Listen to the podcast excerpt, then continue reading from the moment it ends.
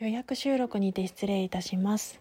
えっと今日は令和4年2月3日ですが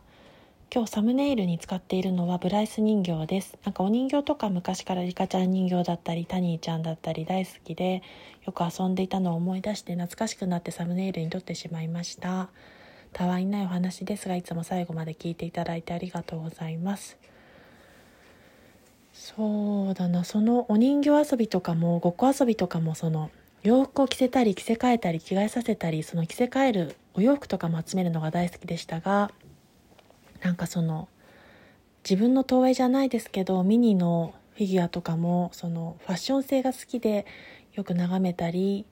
するのが好きで遊んでおりました。それでは 本当にたわいないくだらないお話でしたがつぶやき的お話を聞いてくださりありがとうございます。失礼します。